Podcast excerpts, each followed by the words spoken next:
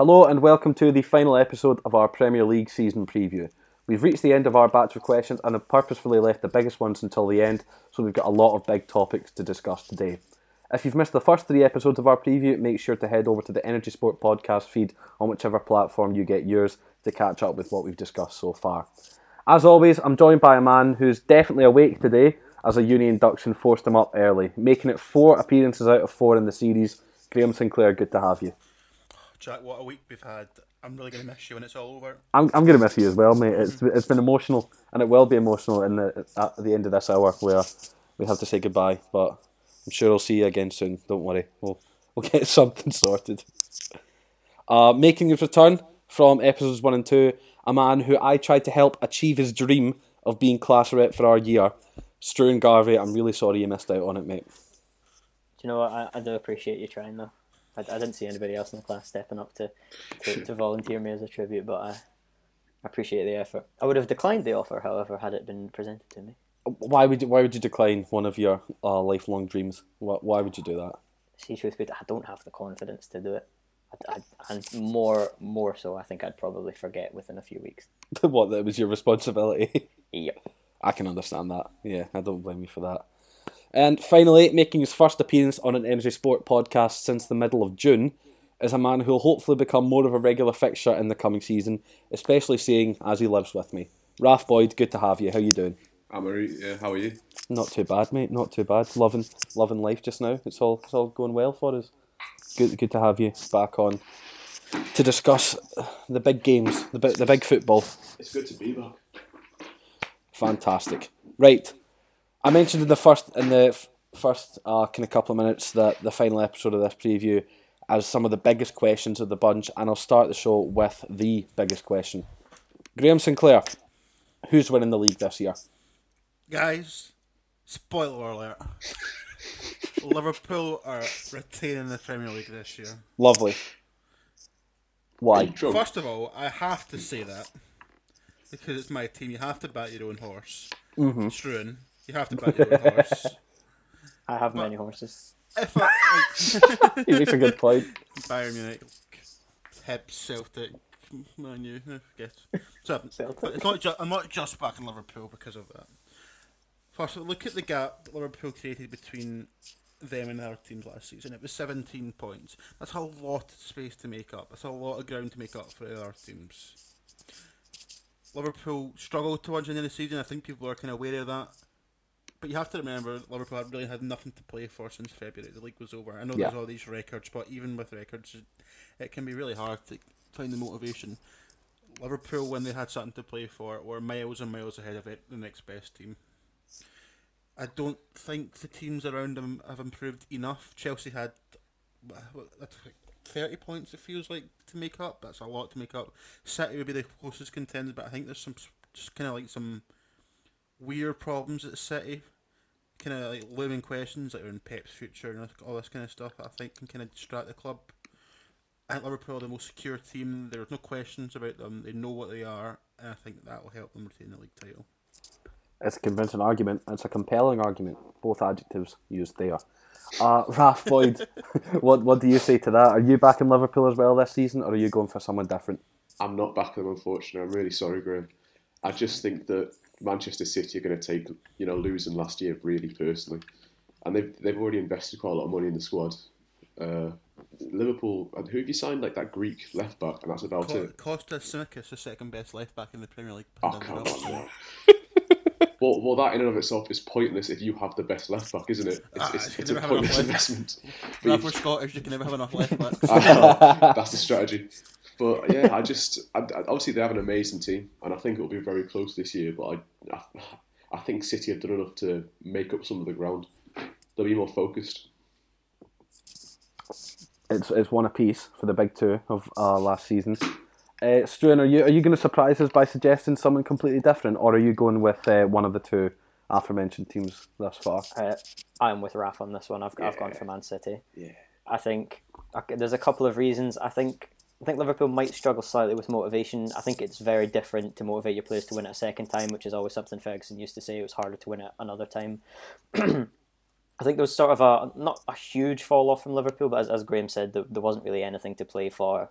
And I, there was just a bit of a fall off. I think City have improved a lot. I think they will add Koulibaly to hopefully cheer up their defence, and I think with the money they've been spent, I think they will properly go full out for the league again this season. But I, th- I think I think those two are probably the, the easy contenders as mentioned. I think there is a chance Chelsea could have an outside shout really, given the, the transfers that they've brought in. But I, I still think it'll be between Manchester City and Liverpool. I think it'll be very close. I think it'll be much more similar towards the 2018-19 season, in which it could literally just come down to a few points in the last day of the season between the two. I, I'm with you there. I, I do believe it's going to be a lot more uh, more of a closely run race between the two, and I think it is uh, either either team's league to lose almost at this point. For me, at the moment, there's no clear winner. I, th- I think that Liverpool are still an exceptional team, and th- they'll be hard pressed to replicate what they did last year. I will say that now, but there's nothing really in that team to suggest that they couldn't go on and do it.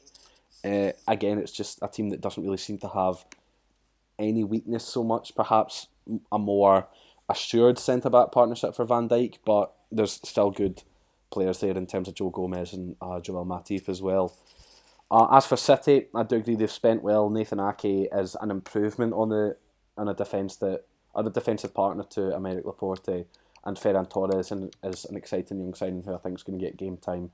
Phil Foden, we saw what a talent he was after Project Restart, and with Silva gone, he'll have more of an involved role for the whole season. You would like to think so it's tough. It is it is tough for me to, to call, but I think at the moment I'm with City, but I wouldn't be surprised if Liverpool uh, went on to win it again. And that that's where my Since opinion you- lies. Since you've all went for City, let me to push back a little bit in City. Please do.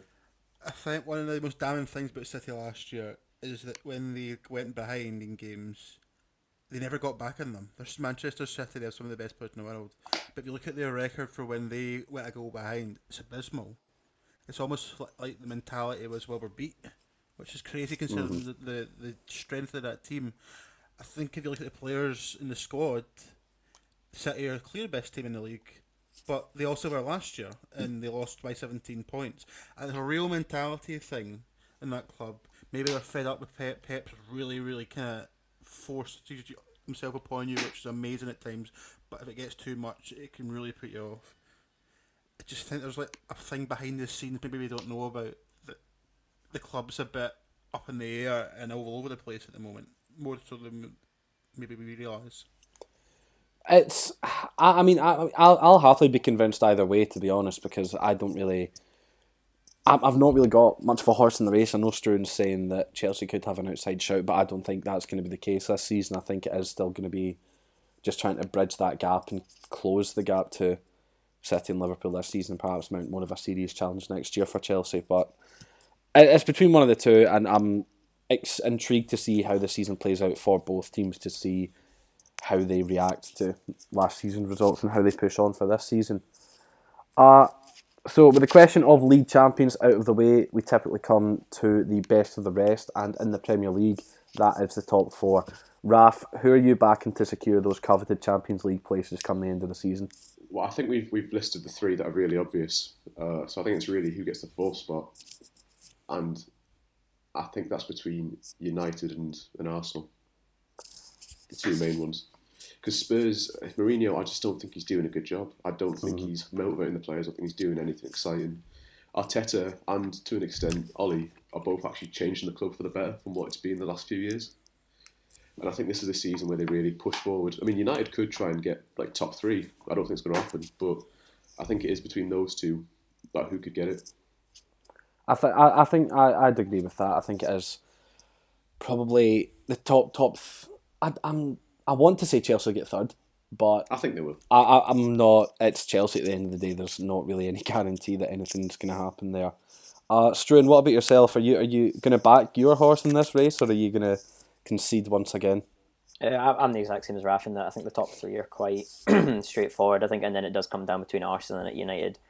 At the moment, I would maybe swing towards Arsenal based on some transfer business. The potential of uh, Warren Partey coming in, I think, would be massive towards that. Where United don't really seem to be doing much additions, but if United did manage to pull off someone like Jadon Sancho, then I think the top four, potentially even another push for third, could be on the cards.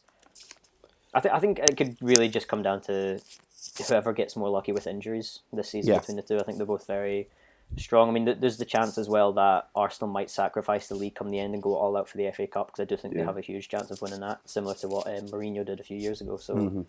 I think there's that to go into it as well. But I think I think those five for me would probably be the set in stone. Should be the top five. Should. Graham, are you are you the similar mind?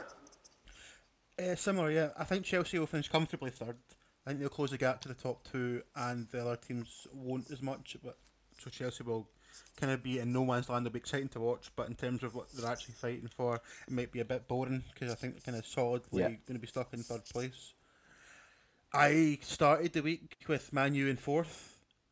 Uh, I thought they just had a better squad, but throughout this whole week, as I've we've mentioned in every podcast, when I've answered these questions, I've instantly thought of Arsenal players, Mm-hmm. and for a lot of the positive ones, and so I'm going to pick Arsenal to finish in the top four this season alongside. Get in. I just think I think Arteta's amazing. I think he's so far ahead of Solskjaer, who I actually don't think is as bad as people think. I have I've praised Ole Ole Gunnar Solskjaer this week, but I think Arteta's got potential to be something special. He's already turned some average players into good players like Maitland Niles and Xhaka, who I think have both excelled. Oh, I wouldn't say they're average. They're already good They, I, players. think they, they, I think they were average under Emery and like past Arsenal managers, but especially Maitland Niles, who I was thinking he doesn't belong at Arsenal, and now he does. But Yeah. He's also got in some start. He got stars. He got Aubameyang, obviously. I think It's Tierney's a star, as well as changed. and getting Ceballos back. I just think, for me, the moment Arsenal are kind of look like a more complete team, whereas like Man U, they started the bubble restart. I keep saying bubble because I'm watching the NBA. started the after lockdown stuff really well, but they fell off a cliff with like five games to go, and then carried on in the Europa League. Mm-hmm. Maybe it's fatigue, but fatigue maybe hasn't passed. They've only had like three, four weeks off. Yeah. Yeah, They've only signed one player as well, uh, Van der Beek. Yeah, So he's not who's- even going to come a into good the signing. first team. I, I think I've, as for like eleven players on the pitch, I think United can go toe to toe with anybody, but I think that is it. There is eleven players, and I don't think there's that much off the bench if anybody gets an injury. I mean, if any of the front three get injured, you're talking Jesse Lingard, Ighalo, Daniel James coming in. If the, the midfield does have a bit of depth to it now, but even with the defence, we saw as soon as Luke Shaw got injured, Brandon Williams just wasn't quite there and made some costly mistakes towards the end. So I think I think this summer transfer business is going to cost Man United massively if they don't recruit more. I wonder if the Maguire stuff uh, kind of looms over the club a little bit. Sometimes that can happen where a kind of big incident can aff- well, maybe not affect the club, but it'll affect Maguire, which then indirectly affects the club. yeah, especially as, as club captain as well, of course. Maguire, Maguire, will be all kind of, he's kind of sometimes he's a bit poor, turns like a double decker bus, but he's still a good centre back. He's still important for Man U, and he's still their captain. So if he's not up to speed, it could be quite bad for United. I, th- I think with Greenwood oh, as well, in terms of sorry, just saying things that have happened out with Mm-hmm. football. Mason Greenwood potentially as Oh, well, of course, yeah. who's now who's basically the first choice right winger at the moment as well. I think yeah, abs- absolutely. There are just some outstanding circumstances that could lead to United having a bit of a a bit of a poorer season than they initially thought, and I think just the way that you and I both, Graham, have been really speaking quite positively about Arsenal and about Arteta just the last week. I probably would uh, give them the nod to get fourth, and I'm going to stick my neck out and say Chelsea get third. And I think I, I, I hope that's the case because, as we'll come to a bit later, I think there could be a job up for grabs if Chelsea don't get uh, that third position come the end of the season. So I think we're, we're all quite comfortably agreed. City and Liverpool battling it out for the title. Chelsea in third with either United or Arsenal in fourth. Uh, of course, the top end of the table, it doesn't just promise Champions League football. Teams out with the top four have the chance of playing in Europe through both the Europa League and, as of next season, the European Conference League, also known as the Europa League 2. Uh, the, the two places up for grabs, grabs in the Europa League, while the conference offers the Premier League one place, meaning that seventh place is actually a real goal for some teams in the league. Struan, who do we reckon is going to get into these lesser European places? I mean, it's either going to be Arsenal or United in fifth, but what about sixth and seventh? Who will be back into round out the European contingent in England this season? Yeah, as you say, like Arsenal, United will be the fifth. I've I've gone for Tottenham to be six. I've gone back to the, to the traditional top six to be in the top six. I think. I agree. I don't think Mourinho's necessarily the right appointment. In some ways, may even be seen as a step backwards. But I do think he'll get that team up to sixth. Um, with some new recruitment as well. I think they did look a lot better towards the end of the season than initially. So I, I think I would have Tottenham there. And there is a team who I wanted to put in here, but I think somebody else may talk about them as a bit of an outside shout. So I'll, I'll change over and I'm going to say Everton. I think might it, it, it's risky to kind of leave out Leicester and Wolves given the season that they've had, but and I, I still don't know if Everton are quite capable. But I'll, I'll put them in as a wee outside shout. I think with a manager like Ancelotti, they, they surely will do better than last season. They've recruited some some decent players. I think Doucouré is probably the best signing so far. I'm not, I'm not convinced by Allen and James Rodriguez at the moment, but I think they're also looking into Wilfred Zaha and uh, Fikayo Tomori of Chelsea are on loan. So I think there there could be some movement there, and I think if everything goes to plan, I think they will push for that conference position definitely this season. Graham, what about yourself? We've had some conversation about Everton the past couple of days and whether their signings are really going to be up to standard and really have a massive change in that team. Do, do we see something like that happening, like Everton sneaking a seventh, or would you back someone else to get there? Uh, I don't see it with Everton. I think they have improved the midfield, but I think there's still some gaps in the squad. Centre back, goalkeeper, main striker. I'm not sure Dominic Calvert Lewin. Yeah, gives us maybe a, a purple patch for him. Mm-hmm. Uh, I think I'm with Sean on the first two. I think it'll be Man U or whoever. Like, it's just whoever you didn't pick for the top four will be an easy fifth an unsatisfying sixth for Spurs where they'll be comfortably in sixth. They won't really threaten the top four much, but they won't be in danger of losing the seventh. And they'll play some quite boring defensive football at times, mm-hmm. which I think at the end of the season we'll be definitely talking about Jose's job.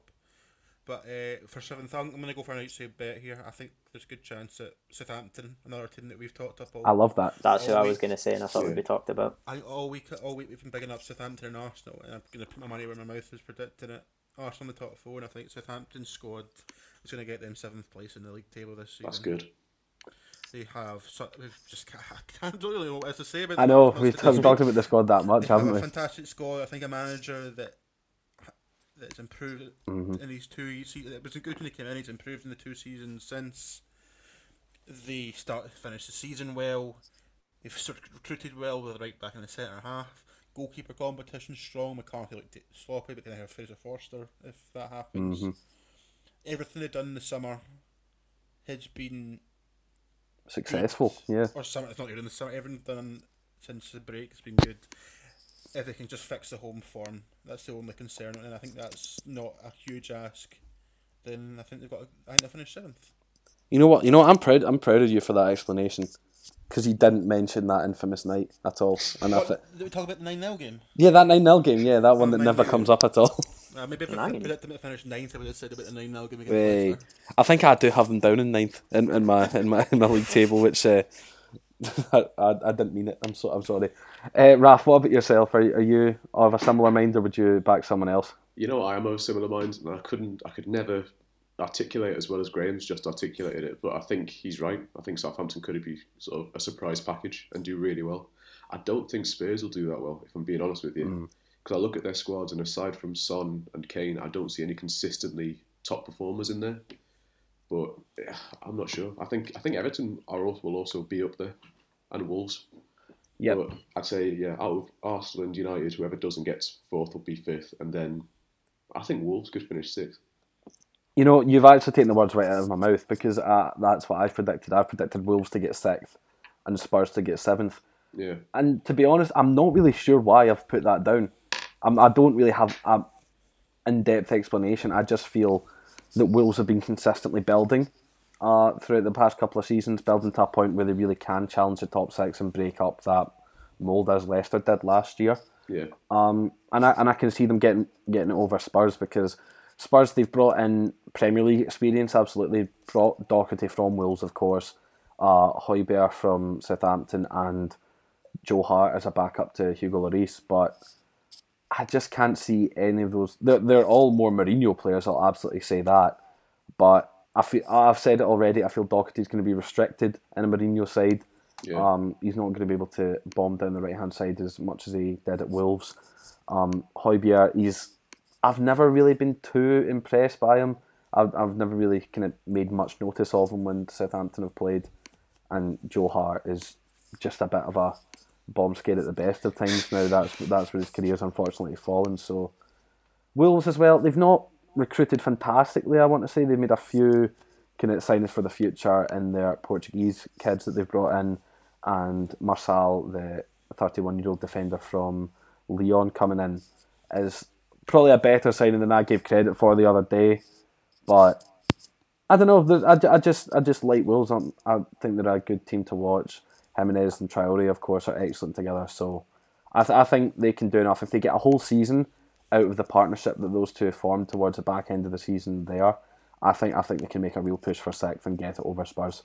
I think they'll benefit a lot from not having European football this season. Oh, absolutely. I think yeah. last year their season lasted over a full Over a year, yeah. day year, and I think quite often they probably prioritise that in a game at the weekend. So I think because they usually do use basically fourteen players all season, so I think that'll definitely benefit them going forward. I think, and it's it's quite interesting. Nobody said Leicester, isn't it?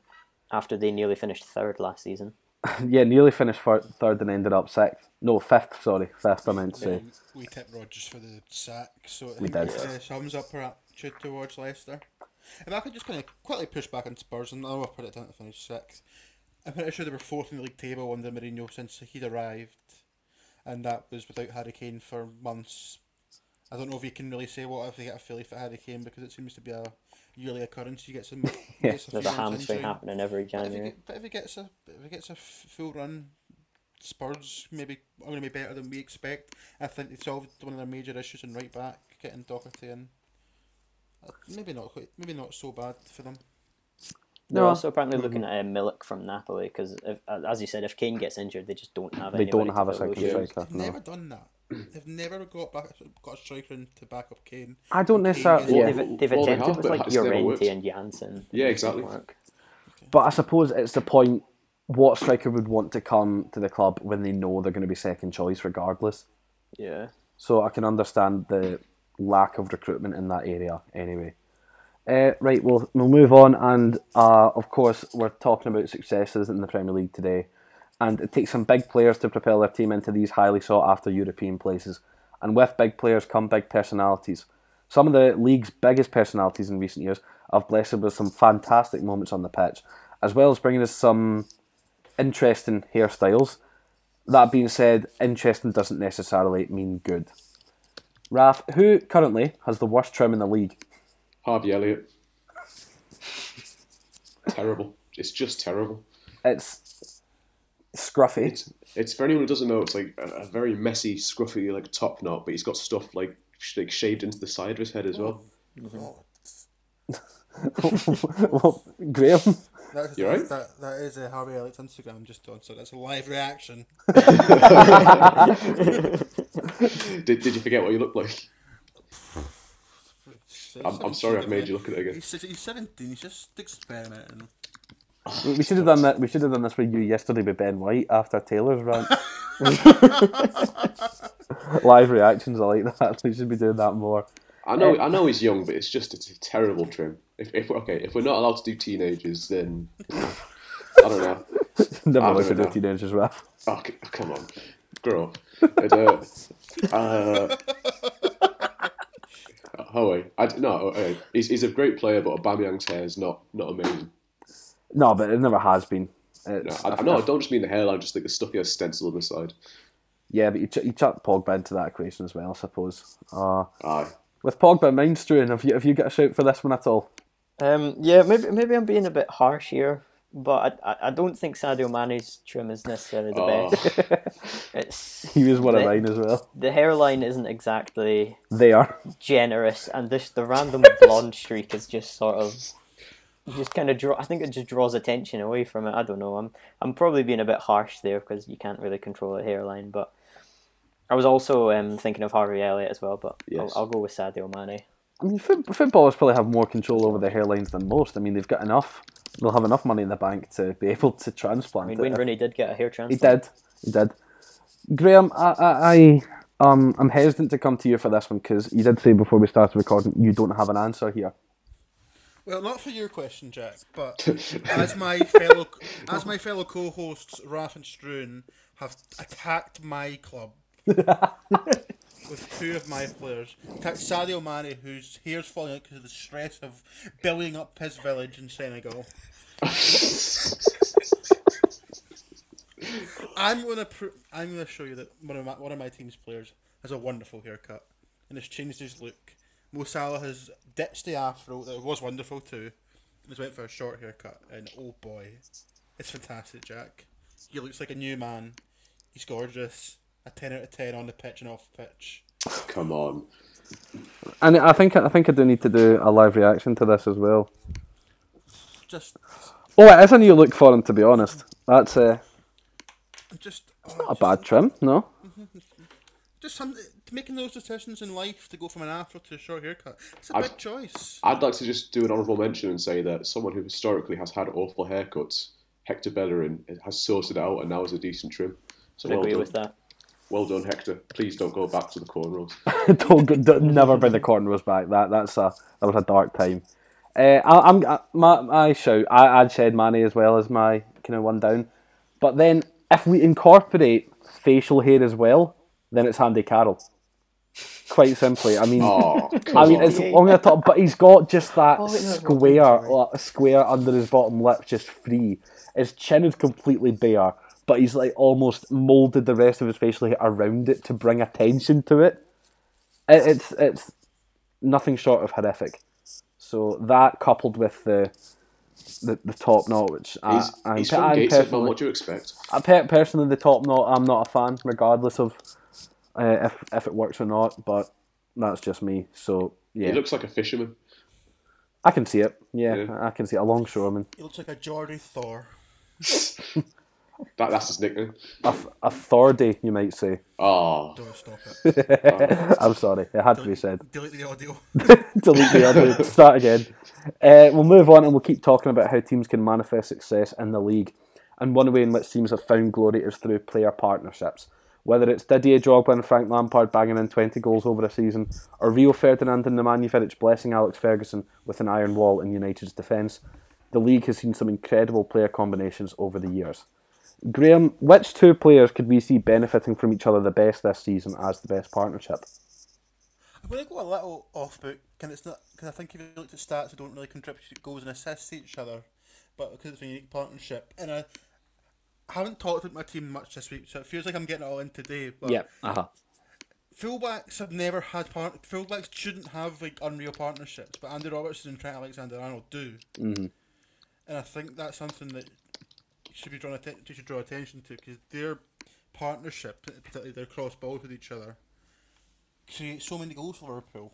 Looking at the City second goal last year that Salah scored, uh, I think there's a goal against Everton in the Merseyside derby, goal against Southampton. It just seems as though those two have a link up as fullbacks that no fullbacks in history have ever really had. Add to that kind of like things that they're both comfortable at corners, play kind of switching at times. You've seen that quite a lot last Yep, season. we have. Where Robertson ends up right back and Trent at left back, and it doesn't seem to really harm either of them. Mm. And I think it just like having a partnership so unique has been one of the key strengths of Liverpool's team last season and in prior seasons to that, which for me makes it stand out as the best player partnership in the league.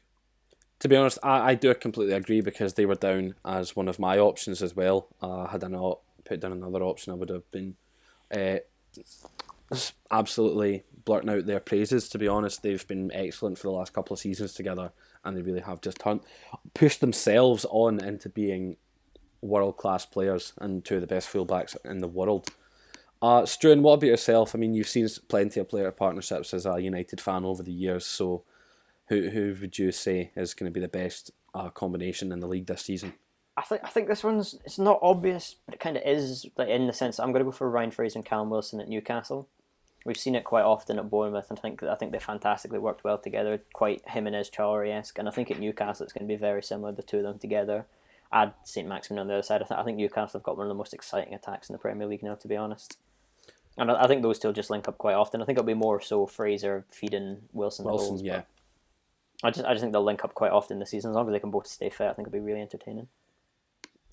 You've you've taken my other you know taken my other option out with that one. To be honest, I fe- I feel like it was it's potentially been a bit obvious that option just because of all the attention it's got, the fact Yeah. that they're back together. Uh, And Matt Ritchie, of of course. Yeah, And Matt Ritchie. of Bournemouth. the Bournemouth blood in Newcastle. Um, no, I think I think they they've had history of being able to supply each other well, and yeah, I think Newcastle are really going to benefit from their uh, partnership, their link up this season, and perhaps get a better finish than they're used to.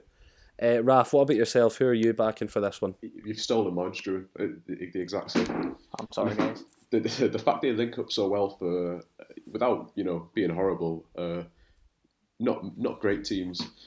Uh, they they uh, they create so many goals together. They didn't for uh, Bournemouth. They'll do they'll do a great job for Newcastle, I think. But uh, Wilson and Fraser are an amazing partnership. Well, consider, considering that mine's been both of mine have been snatched, I'll give a nod to uh, Jimenez and Traore again. We really started to see the the real makings and the real uh, highlights of a partnership towards kind of mid to eight, mid to late last season, and if if uh, Nuno can really push them on and have a full season worth of that, that I think that would be the reason that I've I've tipped them to finish sixth ahead of Spurs because if what one full season with that partnership could be really deadly, and I think it aged to the fact that I was also kind of chucking Jimenez's name into the top scorer, uh, the top scoring charts as well. So yeah, I think I think it's going to be really interesting and really exciting to see them play together as it was last year, and hopefully we'll have a longer period of it than we did last season. Uh, we'll move away just now. Um, oh, sorry, sorry, I've skipped ahead to a question. Uh, we'll keep on the current trend of success, and we'll talk about another partnership that's uh, that really came to fruition last season. uh, there's always an element of luck in every uh, trophy win, be it um, just poor performances from players, uh, teams around uh, the title chaser slipping up. Really, luck is ever present in the Premier League. One team has felt that luck particularly well last season, uh, with the greatest partnership of the league last season becoming uh, apparent in Bruno Fernandes and the penalty spot, as United were awarded 14 penalties in the league and 22 across all competitions. Struan, how many are we expecting to get this season? One over ten. across all league. competitions. I In was going to say in across all competitions, probably about five more under that. But I think I think ten in the league is probably probably fair. I Why, don't think. why do you think that's fair? Liverpool only get five. Well, I just think Liver. we're such a attacking, fluid, quick front three, probably the quickest in the Premier League. It's so hard to keep track of. You just have to bring them down. Sometimes you let any of them have a shot on goal, you might as well just forfeit the match at that point. Of course, it was the first season of VAR as well, which meant every decision was probably more likely to be correct. Um, sorry, I'm just getting a bit too defensive now. Aren't I? Uh, no, I, I, I think the penalties last season were, were just crazy how how often they came about, and it, it just almost became comical. But then I, I I'm probably rose tinted spectacles, but looking across them, they were all there was like there was a few very dodgy ones, especially at the Aston Villa one. But I think quite often they were probably penalties. But I'll go, I'll go with ten this season. Ten this season. Uh, anyone, anyone what, got an advance on ten? How, As in all competitions, seventeen. I, I can see it in the flames. in the flames. The, he's eating the crystal ball. Graham, what are what are you saying? Oh, let's crunch some numbers. Fourteen penalties last. Fourteen penalties last season in the Premier League. Two of them weren't penalties, which makes you think that maybe Man United are just good at drawing penalties. Struan might be he was defensive, but he might be onto something. Potentially. Anthony Martial with rapid feet, especially, gets filled a lot in the box. I don't think it's actually going to come down as much. I do, although I do kind of wonder if there'll be kind of a reaction from referees resisting toward Man U penalties because it became such a meme. I've, I've sort of wondered if they're going to be playing in their minds or something If there's, when if there's a one that decision. somebody thought goes down, it looks easy. There's, there's no chance it'll be given because of Man U penalties. LOL. Uh, Bruno Fernandes. so actually, I'm Struan, going, get out the call. I'm going to drop it from 14 to 11. Just not 11. I think it's still good. I think they're still going to be good at winning penalties, but I think there might be a little bit of a counter reaction from referees. Maybe not consciously, that makes them go down a bit. And I think kind of the luck of the draw, they are not likely to have the same amount of penalties. A record-breaking number twice in a row. I think quite often as well last season the re- the on field referee was was sometimes hesitant, and then on VAR a few of them were given that way. But I think penalties always look worse on VAR because you can't really see the contact in proper speed. And anytime you kind of see contact on, v- on VAR, it just looks like oh, it's a foul type situation. Well, I think it's going to go one of two ways. They'll either get 30 in all competitions or they'll get 10 in all competitions. It's, it's going to go one of the two ways. All seventeen. You're, stand, you're, you're going to stand on that hill till you die, aren't you? I, I think it's going to happen. If only Jamie was here, I could give you odds on the man. You get 17 penalties. Somebody text him. Somebody text him when he's out golfing. They might get odds. Might get odds on it by the time the uh, the podcast finishes. Stick a Our fire John Mc, our John McCririck. God, God rest his soul. John. Uh, so Winston. right, we're gonna before this devolves into more just quotations from uh, film and TV. We're gonna move away from the real leagues, the real league success, into fantasy league success. Uh, if you're unaware, the four of us are all involved with Energy's fantasy football show, the Fantasy Ramble, and have all become incredibly competitive with one another in our mini league that started last season. Over the last week, we've all been tinkering and toying, reshaping our teams before the start of this season, with everyone trying to find the next John Lundstram or Martin Kelly. That is to say, a value for money pick. Graham, as the winner of our personal league from last season, I'll come to you first. the what? I didn't hear that. As the winner of our personal league last season, uh, I'm going to come to you first here. Who is replacing Lord Lundstram as the best value for money player this season? It's got to be a player that you don't really know as well, like name wise. There are players that are kind of four and a half maybe in past seasons that have been uh, kind of lunchtime candidates. I'm going to go for uh, Southampton centre back for Southampton, Mohamed Salisu. Mm-hmm. New signing over the summer, big money signing, ten million I think, not big money at all. but I think with my improved Southampton team going with Southampton players, going to would be a smart move. And at 21 years old, coming over from Valladolid, where he apparently had a fantastic season. Can't say I watched too much Valladolid. Nor did I. I think he'll fit right into that Southampton defence. And at four and a half million and 0.1% owned, Wow. I think 0.4%. Sorry, I'm a, I'm a fraud. got, got up, got up Uh, point three in the last second. Just, just after his endorsement. he, uh, Salisu will be the John Lundstram value fantasy pick of the season. It's a very good shout. It's a very good. Shout. I, I know Struan's been advocating for Salisu for the longest time. He's a good player. Would you Would you like to offer a name, Struan? Uh, I funnily enough had Salisu as one of the one of the three ones down here. I, I also had Ward Prowse, but I think as as Graham said, it, it shouldn't be that known, and I think he is quite well known even at six million. So I've gone for Anthony Gordon of Everton. I think towards Okay. the end, I think he was probably Everton's best player in my opinion post lockdown. I think he's he's quite versatile. I think he can play across anywhere in that midfield front four, and it looked like Ancelotti was showing faith in him over the likes of more talented, well, not more talented, but more experienced players like Iwobi and Bernard, and even Gylfi Sigurdsson at times. And for only four and a half million, I think the position he's going to play, and he could potentially pop up with some goals for Everton in the more advanced areas. And I th- as I, I said earlier, I think Everton will have a, a better season, not necessarily a good one, but I think from their standards recently, I think it'll be a better season. And for only four and a half million, you know, it's the, it's the cheapest you can buy a midfielder for. I think even if he's just going to sit on your bench, you could get some points from somewhere. Yeah, very true. Uh, Raf, what what would you say to this one? Imagine, if you would, there's one of the best playmakers in Premier League history, and you could get him for seven million. And the reason he's that low is because he's had a dicey last two seasons. You're He's not gonna coming- name the man I think you're gonna but, name. But he's but he's coming up to the last year in his contract, and I've heard rumours that there might be one last dance uh, in it for him. I'm talking about Mesut Ozil. I'm talking about Mesut Ozil for seven million. I'm talking about Mesut Ozil, one of the best playmakers of the last 20 years, for seven million. Stop laughing at me. This isn't a joke. This is real life. Mes- Mesut Ozil getting regular game time for seven million. And, oh, you know, There's no guarantee he is going to get regular game It's time. it's risky, Jack. I'm not saying it's not a risk, but it's a risk you should take. Shy Hello. Burns getting out, mate. Hello, Raf. You can wake up now.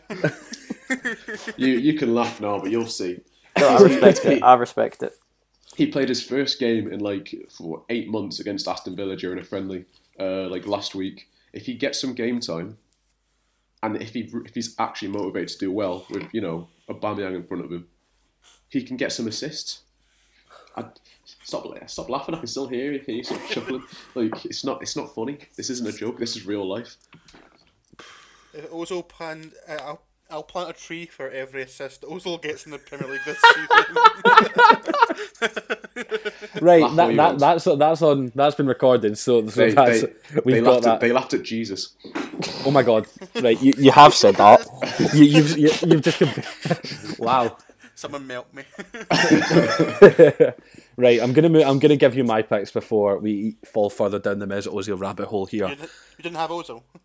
No, oh no. Funnily enough, um, I didn't have. I kind of forgotten that he'd existed. To be honest, You'll see. Uh, I also had um, a Southampton defender in my batch of three, in uh, Kyle Walker Peters. I think he stood out quite a lot for Southampton towards the end of their season, as a lot of players did. And I think that them securing him on a permanent deal from Spurs in the summer was a really smart bit of business. Uh, he's a, he's a fullback that's very attacking, which we love to see in fantasy. There's more chance of assists and maybe goals in there. Uh, 4.5 million as Salisu, so it just depends on what we what we believe in is more likely. And Walker Peters bombing down the wing to chip a ball in for Ings, or Salisu dominating in the air from a corner and getting a headed goal every now and then. Also, in the same vein, I had Jamal Lewis, the new signing at Newcastle. I think he's going to start for them week in, week out. 4.5 million again. Uh, and Newcastle have a fairly comfortable run for a few weeks. They're starting with West Ham, going on and playing Brighton and then Spurs at the end of September. So it's two winnable games and then Spurs, but we know how Newcastle tend to play against Spurs when the when all the chips are down. So, and the the final player I'd had, but he's in he's in my team just now, and I feel like he might come out eventually. It's Keinan Davis of Aston Villa. Uh, the only reason he's in there just now is so I've got a little bit of money left in my budget for moves down later down the line and he played a bit towards the end of last season and looked fairly good. So the the signing of Ollie Watkins does complicate that a bit. But if we see him get some game time at 4.5 million, there's not a bad substitute option for a striker if you are struggling for one. But I I'd like think to go. I'd like to go on record and say you're all cowards. I'll, I'll, so. So you're going to tell me, like, so you're back and will Ozzy? Is he in your team right now? No, he isn't. Ex- This, this well, is, there you go.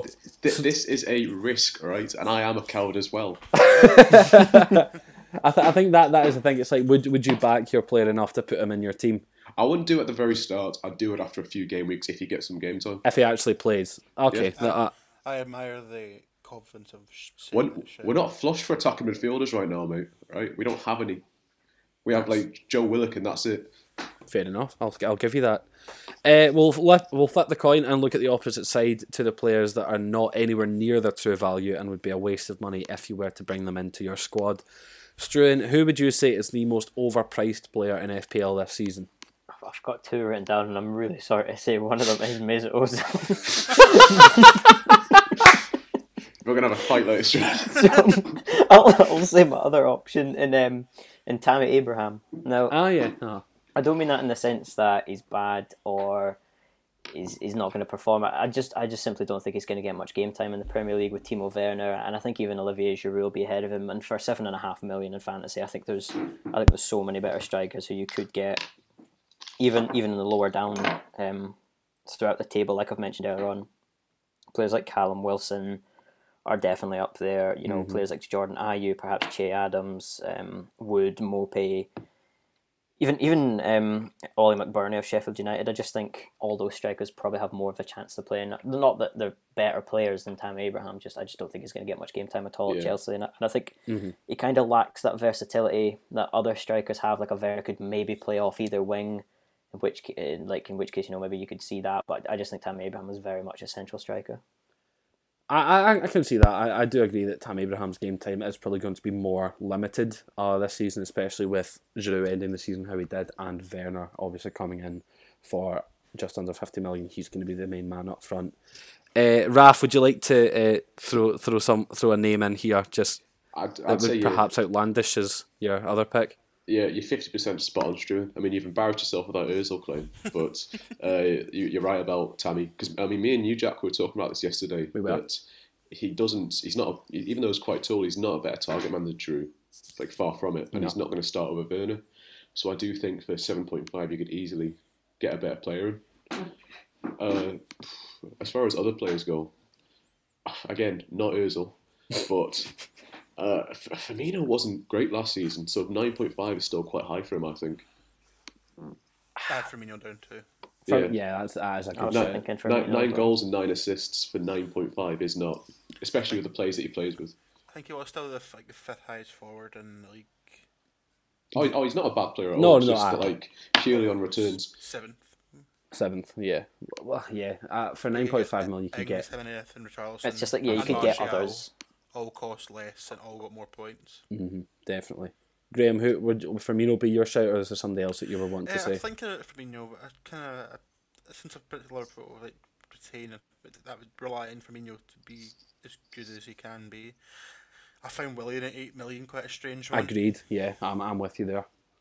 So there's so much competition for that in the Arsenal. Like, I think Saka's better. I think Pepe's better. I thought Willian was brought in as a kind of more as a depth option with all Yeah. ridiculous stupid wages. Not a fan of that saying. You No. can tell. Uh, but I think at eight million, I think it'd be a mistake to pick up Willian, and I think it's a mistake for Arsenal to play him.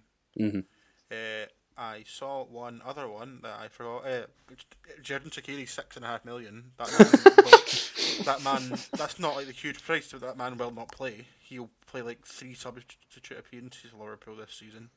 And uh, Lacazette's eight and a half million. Lacazette is dog meat. Yeah, I, I, I was thinking Lacazette and Willian as well, to be honest. Your Shaqiri point's well made. Um, I don't know how well this is going to go down, but I think for the price of them, it's still quite pricey. I'm not. I'm potentially not saying he's the most o- overpriced. I know he is overpriced in the sense that he should be cheaper. Mason Greenwood, at seven point five million. It could be a bargain. It's it's a lot of money for a midfielder though. When when I- well, I suppose it's kind of middle of the ground, but at the same time, considering what he was last season, to have like a three and a half million increase in the space of a season is a bit ridiculous. I- I think I think coming because he's going to be in the midfield in the same sense that like Aubameyang is in the midfield. They're really going to play as forwards, so I think that's maybe thinking it because I think you can get clean sheet points as well if you're a midfielder. you get aye, you get one clean sheet point, but at the same time, Aubame- Aubameyang would still cost twelve million as a striker. Whereas, would would you really say Greenwood's a seven and a half million pound striker? I say he's a hundred million pound striker. Oh, That's another story. I think, I think based based on recruitment, I think he's going to be in the num- number one for the right wing or potentially even the left wing. A lot of people actually even say that if United were to sign somebody like a Bale or a Sancho, it'd actually be Rashford who goes up first really? based on current form. Yeah, just because a lot of people thought towards the end of the season he he'd really slowed up. I think he's still having injury troubles, and I think Yeah. people just want to mm. see Mason Greenwood play more than anything. But I do agree, seven and a half million is quite quite steep for an eighteen year old more than anything. That's not the man you player I'd go for. I think Paul at eight million is kind of kind of weird. Yeah. Also agrees. Uh-huh. Pogba's going to sit. Probably Aye. very good, but I don't part. think he's going to get goal contributions. Mm-hmm. He might get some assists, but it might also be more hockey assists, kind of like pass to the person that gets the assist. Yeah, aye, I, I see what you mean. He's not going to bang for bang goals Yeah. in. One goal, four assists last season, eight million. Not great. I mean, even Willian did better than that. Willian, by the way, was got the injured, to same. Willian got the same number of goals and assists as Firmino. So uh, that, should, that should tell you about Firmino's season last season. So forget, give it to Willian all you want, but if you're going to give it to Willian, give it to Firmino as do? I well. did. I did. Yeah, I know you did. I'll give it to I'll give it to them both. To be honest, Yeah. like I'll, I'll happily say. I, ju- I just wanted to make the point about Greenwood there, but I think I would happily settle on both Firmino and Wait. Willian.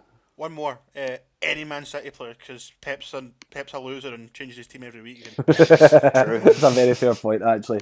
The only real safe bet is Ederson in that Yeah. team. and De Bruyne. Yeah. But, Isn't but that even No, then- not- not De is a Bruyne. risk. No, the best midfielder in the league doesn't guarantee to start every game, even when he's about to break the assist. That was the record. thing. What He's three, still ga- gonna three play. games Aguero was a sick, sick man. he was sat on twenty assists for the last three games, and Pep dropped him. Why? You, you're not you're not winning the league. You're not losing second. Let the boy go and get his record. Pep Guardiola just has too much respect for Thierry Henry and didn't want him to break his record. Shocking. Makes me sick. It does. I, I agree with you. Uh, we're going to round out today's show, funnily enough, moving on to talk about Man City, as I want to discuss the future surrounding two of the league's managers, both of whom are not 100% secure in their position. Start with last season's runner up in Pep Guardiola, as there's been rumours of an exit for a couple of seasons now, especially with the Champions League ban seemingly spelling an end for Pep. Since that ban was overturned, it now seems more likely he'll stay in Manchester for at least another season. But if he doesn't get his hands on that elusive trophy this season, could we see him moving on once the season comes to a close? Raf, what do we think? I think he is at the point now where he's spent so much money, it's almost as if it is sort of do or die now. So you can always sign more players, but I think this season will be the sort of I hate I keep saying last dance because I love it, but like I don't- you've made a lot of reference to that today. I know, but I just it's a great show. But uh, I think he'll realise that with like some of his best players like Aguero, De Bruyne, not getting old old, but that you know they're in their prime now and they're not going to get much better than they are now. If they can't do it this season, then why stick around when you could probably move on to like a I don't know a PSG or something like that and take them to do it. Yeah, I think I think it is just kind of that trying to make sure that he can go on and get like a new project potentially. Yeah. Uh, but Graham, what what do you think as as your manager's closest rival? Do we reckon we can see the last of him? He gone. He gone. He gone. Ah, he gone. If there's just like a number of ways in which this season ends for City, and I just don't see anymore where Pep doesn't leave. The leagues, they've won two leagues, they've won, they got 100 points. The league's not satisfying anymore. So it's all about the Champions League for them. hmm And if they win it, Bees won everything, so you can go. If they don't win it, you can just dip like you did at Bayern Munich. Yeah. You could just the squad that's getting older. I think Ralph's kind of or, or uh, English Ralph, uh, Ralph was Ralph. The squad's getting a bit older. Aguero might go soon. Kind of relying on Sterling and Jesus, who I think are great, fantastic players. that Give it, but they aren't the focal points. hmm Just I don't see where Pep takes City after this season. Yeah, it, do, it does really just seem to be winding down, doesn't it? It's uh, the kind of spell of an end. Struan, are you of the same mind? Do you think he's gone? I, I think so. I think I think this is officially the last year of his current contract as well. I think the whole Messi situation may have been an extension if that could have happened, but I think with that not going through, I'm not sure. I think as as Graham's pointed out, I don't think there's much more he could do. I think Man City brought him in to win the Champions League. You know, the team that they have, the money any manager could win the league with them. We saw Mancini do it. We saw Pellegrini do it. The reason they wanted Guardiola is to get that Champions League. And the amount of money is spent, and in my opinion, the best players under the Guardiola reign weren't his signings. The likes of David Silva, De Bruyne, Sterling, Aguero, Kompany, mm-hmm. Fernandinho were already mm-hmm. at the club before he came. And I, ju- I just don't know if there is that long term future, regardless of the millions and millions and millions he spends. I mean, there's always the potential they could get Messi next season, but I, I don't know if a 34 year old, even though it's Messi, I don't know if that'd be enough to convince him to stay. Yeah. And I, I think, as Graham said, no matter what happens, you know, they, they could win the Champions League and then he'd go out a hero, or did did lose the Champions League again, and it would just be okay. I've, I've done everything I can with this Man City team. It's time to move on to like Juventus or PSG or something like that.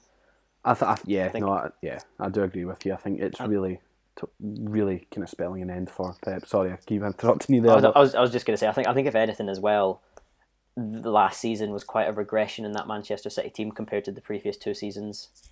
I think, in a sense, they've almost gotten worse, which I think's not great. Declining under a manager, I think hopefully this season for them they can pick it back up. But again, if they they walk away with saying only a League Cup as if it's a bad season, but I think for hmm. for the quality of that team, I do believe only getting a League Cup and second in the league is not what they should be going after. I think for the stature of Man City as a club as well, second in a League Cup is really not a good season. Just considering how used used they've been. As this To- is their golden era as well. the moment. Exactly, yeah. They're go they're really going through the kind of best years that the club's ever seen under one of the best managers in world football, and they're still struggling against Norwich, against Wolves, and even like they can't really get They lost any. both Manchester derbies as well, which is They quite did. significant, I think. You just wanted to chuck that in there as a United fan, didn't Yep. you? Uh, and then, and then they can't even get the semi-finals of the Champions League. It's it's it really is just a bit shameful in all honesty, and I think Pep has really been feeling the stress ever since he's come to England about trying to get those consistent performances. So I I don't think he'll renew his contract. I think he can win the Champions League and then just move on to a new project, or he doesn't and he goes regardless. So I think that we we should appreciate him while he's here, Pep Guardiola, and be infuriated by his um, team selection more often than not because we might not see it again for a while. Uh, finally, we'll move on to last season's fourth place manager, my very own Frank Lampard. As we all know, Lamps has very much enjoyed waving Abramovich's checkbook around this window, spending over £200 million on player recruitment. While this was necessary in order to improve the squad and be able to uh, cut the gap between Chelsea and the title challengers in City and Liverpool, it really does put massive pressure on Lampard's shoulders to perform. Many, many in the media are claiming that the Blues really should be mounting a title challenge this season, while some are anticipating a bit of an uncertain period in which the players will have to gel and Chelsea should be targeting top four. We are we are quite well, I certainly am of am of the idea. I couldn't speak for a second. I'm of the idea that if Lampard gets any less than third, he will be out the door. Graham, do you agree? Yes, I agree with Jack. You can't spend 223 million to try and buy a league title and finish fourth in that league title race. It's quite simple. Mm-hmm. And I think, Lampard yeah, was good last season, but no pressure around them. Uh, no, he was, he was, sorry, Lampard was good last season with nobody there, no pressure on him, young players to build. But now there's all this pressure, and there were there were absolutely gaps in Lampard's managerial and tactical philosophies last year, particularly set pieces. yep. If he can't fix them, then he will be sacked, and he should rightly be sacked. Struan, what do you make of that? I've I've literally just written down the words he should be. I think I think at a club like Chelsea, I, I don't think if that was if that was I mean Antonio Conte won the FA Cup and got sacked. Sarri got the um, Europa League. League. and finished third, got sacked. Lampard spent two hundred million pounds. I think I think at other clubs the maybe the manager may have a bit of a chance, but I think at Chelsea I think you can't you can't spend that kind of money even though he is Frank Lampard. I mean, you'd have to look, like I said, Conte and Sarri and think, well, why, why were they sacked? And he's Yeah. been given this opportunity. And as well, as well with Graham said, I think there's still some question marks. I, I personally think the impact that somebody like Arteta has had at Arsenal has been far better, especially on the budget. And I think he's inherited, uh, no offense to Arsenal, but like a worse team.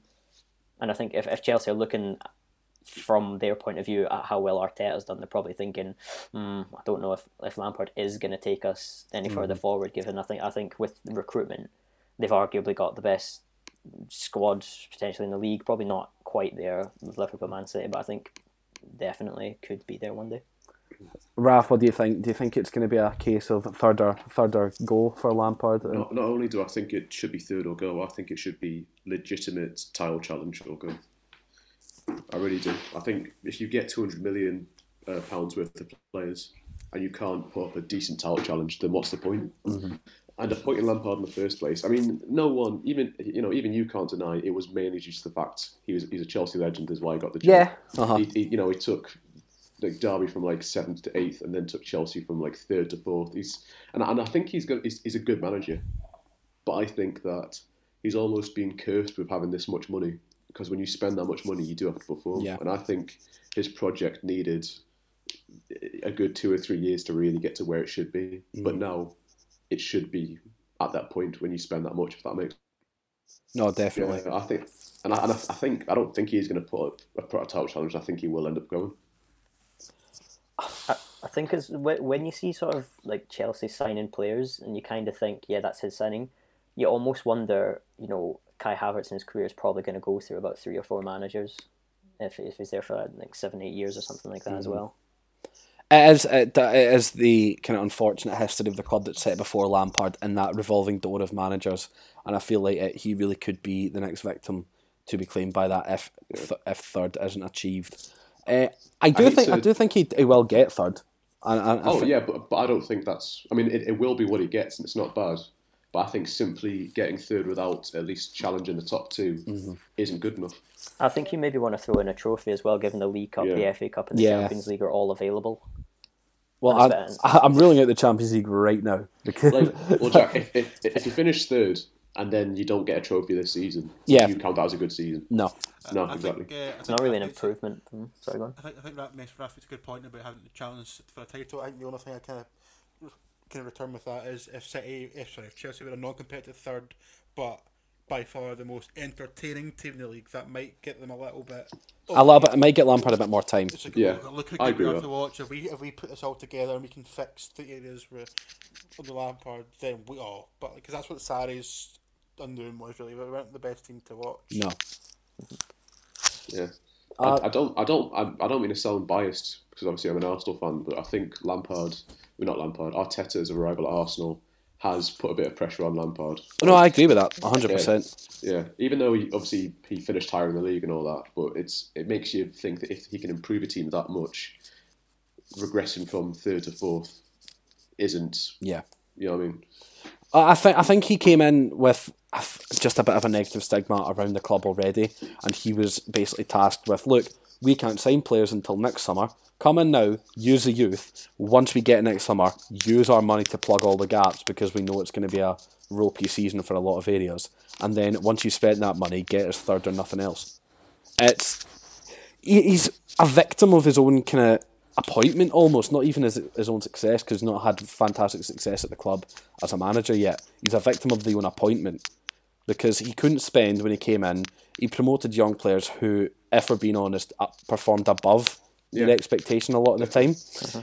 But then he caused a lot of players, a lot of fans rather, because he had that initial good start where he went on like a seven game winning streak in October, uh, to demand more than was ex- expected of those players and that manager. And a lot of people just saw a real regression in the performances because they were believing so much that it, they would produce more.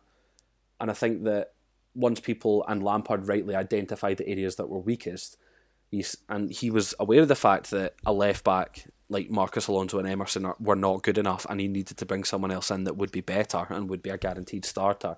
Spent forty five million on Ben Chilwell, and now that he spent that money, he instantly needs to be a hit, or it's get another, or it's another failure for him.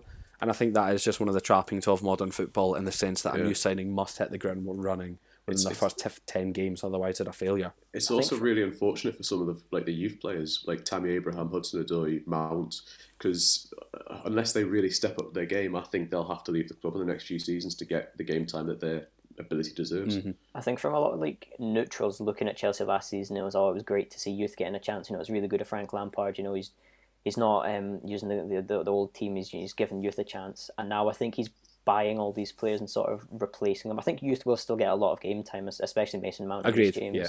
I do think a lot of people who are quite neutral to the Premier League would have liked that are now saying, "Oh, okay, so same old, same old Chelsea. There, there goes the youth again." But I think, I think that will be something Lampard will have to struggle with as well, is dealing with the criticism yeah. of now he's just sort of all these youth players who effectively um, got into fourth last season. He's now going to yeah. put a lot of them on the bench, as I mentioned Abraham earlier on.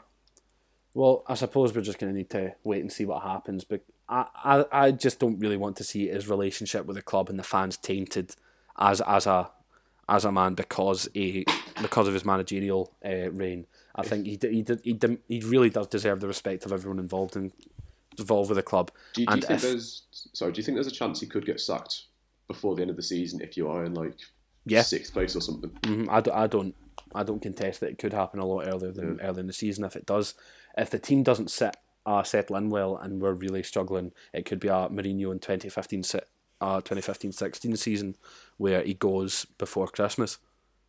It's a shame. It is a shame. Considering again. But, uh, yeah, and um, I don't I don't want him to, and I don't think he will, but time will tell, I suppose. So with that, a bit of a depressing end, but we it brings an end to this episode and our Premier League season preview as a whole. It's been a lot of fun putting together these episodes over the last few days. Hopefully, those listening have enjoyed it as much as we have uh, speaking about it. If you're keen to hear our thoughts on the Premier League action throughout the season, we'll be bringing you regular updates through the Football Roundup, Extra Time, and the Fantasy Ramble. So be sure to subscribe to all three podcast feeds in the Energy Podcast, Extra Time, and the Ramble uh, on whichever platform you prefer. Make sure to follow us over on Twitter at ENRG Sport in order to keep up to date with all of our sports content from the upcoming season.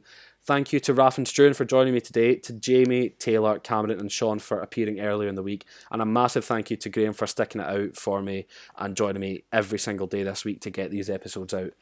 Uh, until next time, I'm Jack Donnelly. This has been another Energy Sport podcast. Thank you very much for listening, and we will see you next time.